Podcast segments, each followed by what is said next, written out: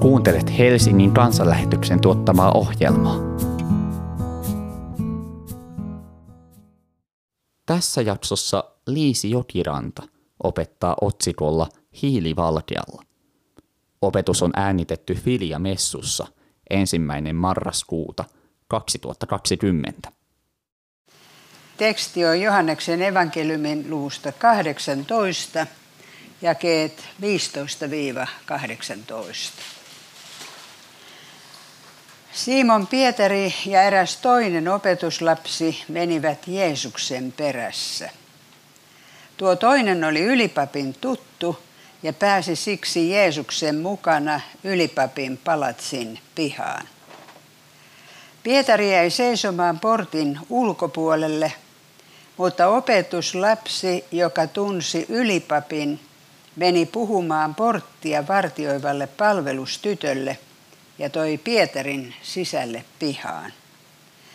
Palvelustyttö sanoi Pietarille, et kai sinäkin ole tuo miehen opetuslapsia. En ole, vastasi Pietari. Oli kylmä ja siksi palvelijat ja vartijat olivat sytyttäneet hiilivalkean ja lämmittelivät sen ääressä.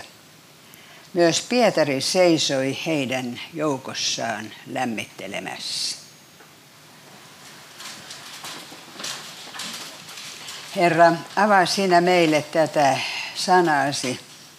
Ruokin meitä itse kutakin sillä tavalla, kun näet kunkin tarvitsevan. Aamen. Juuri ennen tätä tapahtumaa oli tapahtunut jotakin kauheaa. Opetuslapset eivät sellaista ollenkaan olleet osanneet odottaa, vaikka Jeesus oli siitä selvästi heille puhunut. He olivat kuulleet Jeesuksen sanat, mutta he eivät käsittäneet, että se kaikki tapahtuisi juuri sinä päivänä ja sillä tavalla.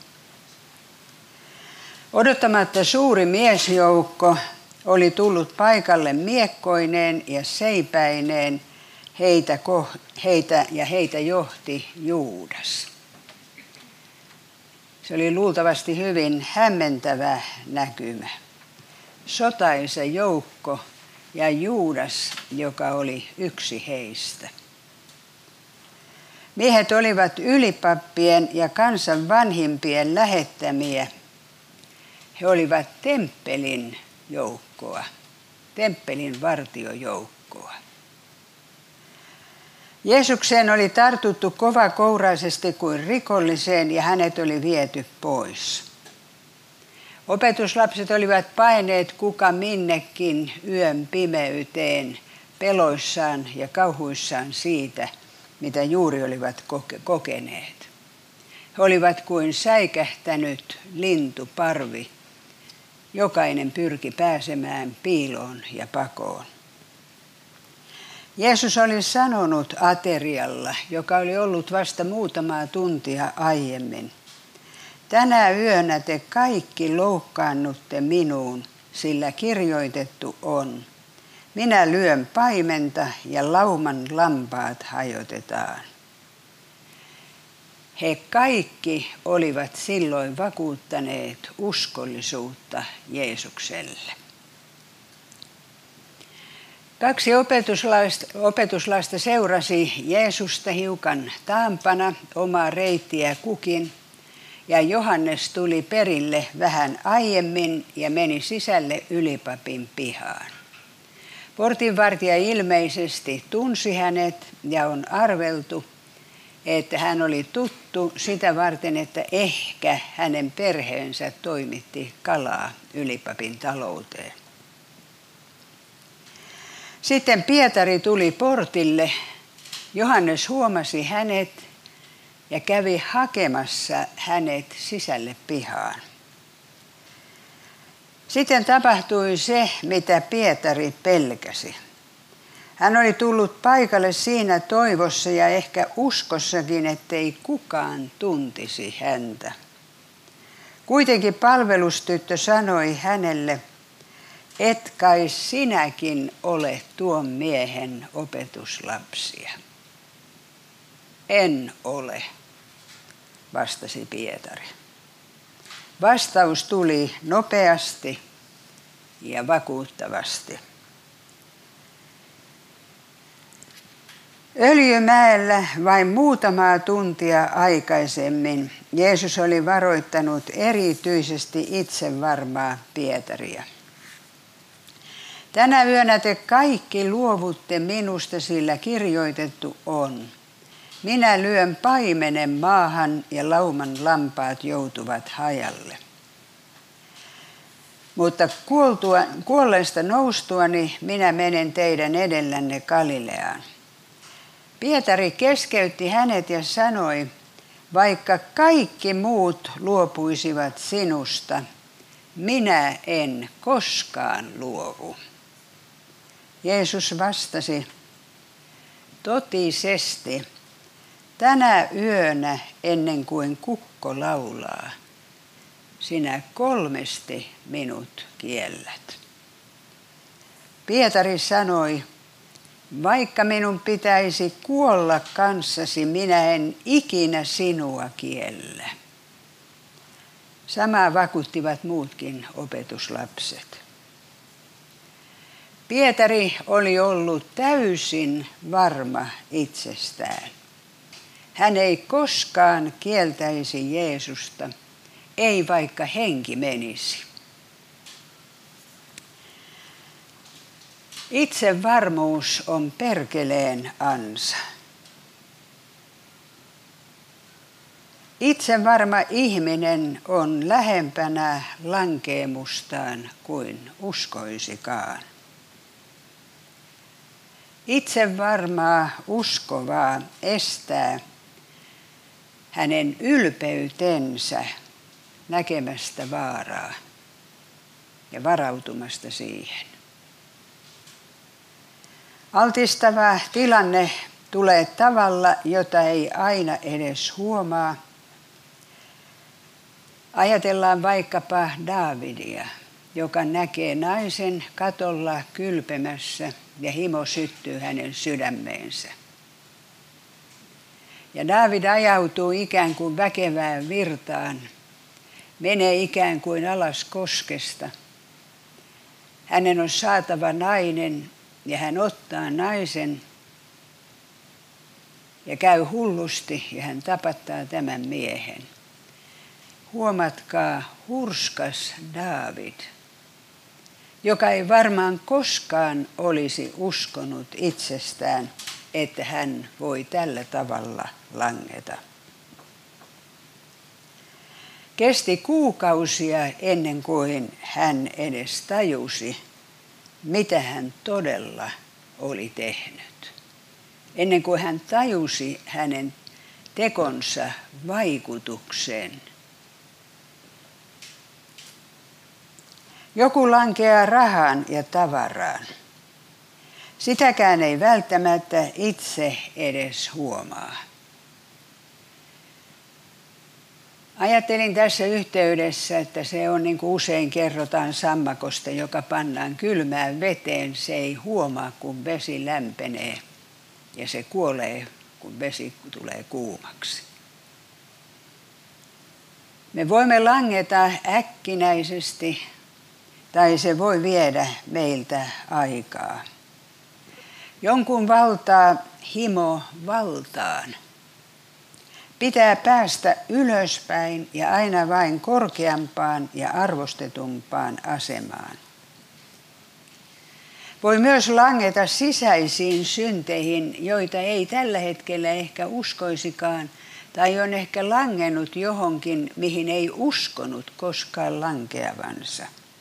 Vaikkapa anteeksi antamattomuuteen ja katkeruuteen, kaunaan, vihaan.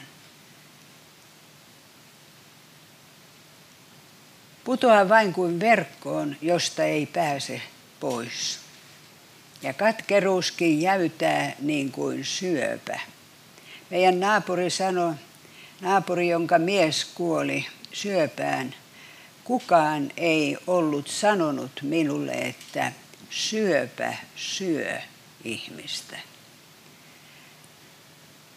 Joku lankeaa katkeruuteen ja anteeksi antamattomuuteen, jotka syövät ihmistä sisältä päin. Lankeemus voi tapahtua äkisti tai pikkuhiljaa. Tiensä voi valita myöskin tietoisella päätöksellä. Raamattu, Helsingin raamattukoulun perustaja ja pitkäaikainen opettaja Kerttu Vainikainen sanoi kerran, kun, silloin kun vielä olin nuori, vasta koeteltu usko on uskoa. Jokaisen usko tulee koetelluksi. Pietarin koettelemus tuli palvelustytön sanoissa, et kai sinäkin ole tuon miehen opetuslapsia. Et kai sinäkin ole uskovainen. Et kai sinä oikeasti usko Jeesukseen. Et kai sinä oikeasti usko Jumalaan, eihän Jumalaa ole. Automaattisesti Pietarin suusta purkautui kaksi kohtalokasta sanaa. En ole, en ole Jeesuksen opetuslapsi. Kaikki entinen rohkeus oli poissa. Se oli pyyhkäisty pois yhdellä kertaa. Hän oli aikaisemmin ollut niin täynnä itseään, että hän oli nuhdellut Jeesustakin, joka puhui kuolemastaan. Se oli silloin, kun Jeesuskin, Jeesus sanoi hänelle, mene pois minun edestäni saatana, sillä sinä et ajattele sitä, mikä on Jumalan, vaan mikä on ihmisten. Mutta niin täynnä oli mies itseään, että voi nuhdella Jeesustakin – Enkä minä yhtään epäile, etteikö meistä yksi ja toinen ole nuhdellut Jeesusta. Ei meidän aina, hänen, aina pitäisi toimia niin kuin hän toimii. Pietarista paljastui arka pelkuri. Hän kielsi Jeesuksen, jolle hän oli vakuuttanut ehdotonta uskollisuutta kuolemaan asti. Pietarin suusta pääsi valhe, jotta hän pelastaisi oman nahkansa. Me ymmärrämme Pietaria. Emme me voi osoittaa häntä sormella. Kysymys oli yllättävä ja Pietari oli varmaan paniikissa kaikesta siitä, mitä oli tapahtunut. Voi olla, että Pietarin sydän vielä jyskytti kaiken sen tähden ja juoksun tähden. Kaikki oli ollut niin kauheaa ja käsittämätöntä. Ensimmäisen korintolaiskirjeen 10. luvun jakeessa 12 Paavali sanoo, joka luulee seisovansa, katsokoon, ettei kaadu. Olemmeko me vahvempia kuin Pietari? Sitä voi jokainen miettiä omalla kohdallaan. Ehkä meistä löytyy monia kieltäjiä. Ehkä meistä löytyy monia, jotka voivat asettua Pietarin rinnalle. Meillä oli koulussa aikanaan matematiikan opettaja, joka kysyi, vaikka ei viitannut. Ja kun hän kysyi vaikka vaikka minulta ja minä seison kuin H-käytävällä, silloinhan noustiin pulpetista seisomaan, kun vastattiin. Enkä osannut sanoa, niin hän sanoi näin. Katsotaanpa seisalta, onko Liisillä kumppaneita. Ja kaikki, jotka olivat yhtä tyhmiä eivätkä tienneet, nousivat seisomaan. Nyt en pyydä ketään seisomaan ja silti voi olla, että löytyy niitä, jotka joutuisivat asettumaan Pietarin rinnalle, seisomaan Pietarin kanssa. Voimme tietyssä seurassa olla rohkeita, kun taas toisessa tilanteessa rohkeus pettää. Me voimme kieltää Jeesuksen sanoillamme ja käytöksellämme, mutta me voimme kieltää hänet myöskin teoillamme ja elämäntavallamme. Me teemme sellaista, mikä, mikä on häpeäksi Jeesukselle tai elämme tavalla, jolla me kiellämme hänet ja hänen sanansa. Me voimme myöskin kieltää evankeliumin totuuden. Lakkaamme vain puhumasta rististä ja Jeesuksen verestä pelastukseksemme. Alamme vain puhua siitä, että Jeesus rakastaa kaikkia ihmisiä. Tai niin kuin vastikään luin kirkko- ja kaupunkilehdestä, että armo kuitenkin voittaa oikeuden. Ja sillä tavalla ajatellaan, että jopa kaikki ihmiset maailmassa pelastuvat. Meidän ympärillämme maailma puristaa niin, että me menemme helposti mukaan sen ajatuksiin ja hankkeisiin. Tai joku pitää itseään niin suurena syntisenä, ettei Jeesuksen työ riitä pyyhkimään pois hänen syntiään, kun se joskus näyttäytyy todellisessa valossa Jumalan edessä. Huomaatteko, me kiellämme Jeesuksen kolkatan työn, kun sanomme, että se ei riitä. Me olemme ikään kuin paljon suurempia kuin Jeesus, Jumalan poika, joka on kuollut ristillä. Hänen työnsä on niin vähäinen, että minun syntejeni sovitukseksi ja poispyyhkimiseksi se ei riitä. Joku taas kieltää Jeesuksen pitämällä itseään uskovana, vaikka ei ole koskaan tarvinnut Jeesusta todellisena vapahtajana. Voi ajatella, etten ole kovas, kovin suuri syntinen Jumalan edessä, tai että minä olen uskonut Jeesukseen aina. Vaikka Jeesuksen sovitustyö ei ole henkilökohtaisesti tullut hänellä omistetuksi. Se voi olla vain pään tietoa, mutta ei ole koskaan tarvinnut syntisenä ihmisenä tulla Jeesuksen puhdistettavaksi. Katsokaa, asia on niin, että me voimme tunnustaa vielä sen ja sen synnin, mutta kun meillä on vain yksittäisiä syntejä, me ajattelemme, kyllä minä vielä tästä selviän. Ja me voimme tehdä lupauksia ja päättää lukea enemmän raamattua, rukoilla enemmän ja käydä ahkerammin seurakunnan kokouksissa. Meiltä ei ole kaikki toivo mennyt, mutta kun tulee hetki, että elämä on Jumalan valossa – eikä ole mitään tuotavana. Älä silloin kiellä Jeesusta. Jeesuksen työ kolkatalla riittää sittenkin ja riittää nimenomaan sille, jolla ei ole mitään tuomista Jeesukselle. Ajatelkaa, miten nöyryyttävää Jeesuksen kieltäminen oli Pietarille, kun hän tajusi, mitä hän oli tehnyt. Hän oli opetuslapsi joukon johtaja. Aina hän oli etunenässä. Ja nyt hänestä tuli Jeesuksen kieltäjä. Miten nöyryyttävää se on meillekin sinä hetkenä, kun pyhä henki osoittaa meidät Jeesuksen kieltäjiksi tavalla tai toisella.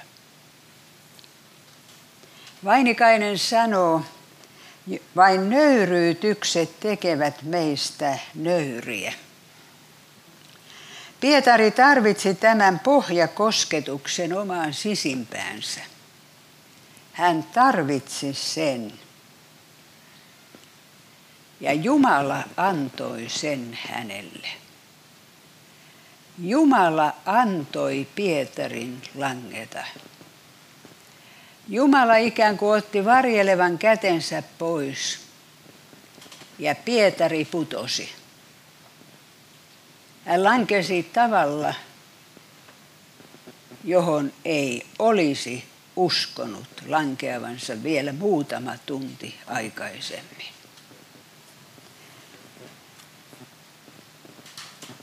Kaikessa murskaavuudessaan ja häpeässä se oli ratkaisevan tärkeä hetki hänelle. Ylpeän, itse varman miehen oli aika pudota Jumalan käsiin. Niinpä hän kohtasi itsensä Jumalan valossa. Hän näki, mitä ei olisi tahtonut nähdä. Kuulkaa, kun Jumala vie meidätkin valoon, Jumalan valoon, me tulemme näkemään sellaista, mitä emme olisi uskoneet näkevämme. Me näemme itsemme sellaisena, jota emme olisi itsestämme koskaan uskoneet. Se on nöyryyttävää ja joissakin tapauksessa myöskin häpeällistä. Pietari tuli tuntemaan Jeesuksen. Vielä hän ei käsittänyt, mutta tuli muutaman päivän sisällä se hetki, jolloin Jeesuksen ristin kuoleman merkitys ja hänen ylösnousemuksensa kirkastui Pietarille syvemmin kuin se olisi aiemmin ollut mahdollista. Minä ymmärrän niin, että jokaisen meistä on kuljettava jossakin vaiheessa sen pohjan kautta, ennen kuin meille kirkastuu, mitä Kristuksen työ todellisesti on. Muistattehan, että Jeesus ilmestyi ensimmäisenä Pietarille. Ensimmäisen korintalaiskirjeen 15. luvun alussa sanotaan, Kristus kuoli meidän syntiemme vuoksi niin kuin oli kirjoitettu. Hänet haudattiin, hänet herätettiin kuolleista kolmantena päivänä niin kuin oli kirjoitettu. Ja hän ilmestyi Keefakselle eli Pietarille ja sitten niille kahdelle toista. Me emme tiedä, miten tämä on tapahtunut. Mutta kuulkaa, langennut Pietari tarvitsi anteeksi antoa. Ja hän sai sen tavalla, jota vain rakastava vapahtaja voi antaa. Me voimme kuulkaa kuvitella, miten ylösnoussut Jeesus kohtaa Pietarin henkilökohtaisesti ensimmäisenä. Se on suuri armon hetki. Syntiselle ihmiselle on varattuna armo ja anteeksianto. Se ei koske vain jotakin, vaan Jumalan ja Jeesuksen kolkatan työ kattaa kaiken, pyyhkii pois täydellisesti kaiken kaiken. Minä soisin, että itse kukin tämän asian muistaa silloin, kun tulee se aika, jolloin Jumala kuljettaa teitä, joita emme olisi uskoneet tai tahtoneet. Jeesuksen kohtaaminen oli jotakin liian herkkää ja henkilökohtaista, jotta Pietari olisi saattanut kertoa siitä – yksityiskohtaisemmin. Ehdoton evankeliumi on olemassa jokaista varten tänäkin iltana. Se on olemassa myöskin jokaiselle Pietarille. Jeesus tahtoo kohdata meistä itse kunkin henkilökohtaisesti. Ja kun me nyt otamme tämän ehtoollisen, niin meille sanotaan, että sinun puolestasi annettu ja sinun puolestasi vuodatettu. Katekismuksessa meille sanotaan, että kelvollinen ehtoollisvieras on se, joka uskoo nämä sanat sinun puolestasi annettu, sinun puolestasi vuodatettu, syntien anteeksi antamiseksi. Kelvoton ehtoollisvieras on se, joka ei usko näitä sanoja. Me saamme tulla uskoen luottamuksella Jumalan kasvojen eteen. Aamen. Herra, anna tämän sanan sillä tavalla syöpyä meidän mieleemme, että kukaan meistä ei itsensä pettyneenä jättäisi sinua. Vie meidät kaikkien pettymystenkin läpi sinun luoksesi takaisin. Anna jokaisen tässä salissa saada kokea, mitä on syntien anteeksi antaminen. Niinäkin hetkenä, kun kaikki tuntuu kaatuvan. Ja jos täällä nyt on joku semmoinen ihminen, anna hänelle rohkeutta. Ja jos joku ei jaksa uskoa, anna rohkeutta vaikka, vaikka tulla ripittäytymään, kertomaan se ja kuulemaan ihmisen kautta, kuinka Jumala synnit pyyhkii pois. Kiitos Herra, että sinä nimesi tähden jokaisen meidän, jokaisen meistä tahdot taivaaseesi. Aamen. Ohjelman sinulle tarjosi Helsingin evankeisuterilainen kansanlähetys. Viljamessu on sunnuntaisin kello 16 Alppikodilla Karjalan ratu 2a. Katso lisää osoitteesta kansanlähetys.fi kautta Helsinki. Kiitos, että kuuntelit ja tervetuloa mukaan!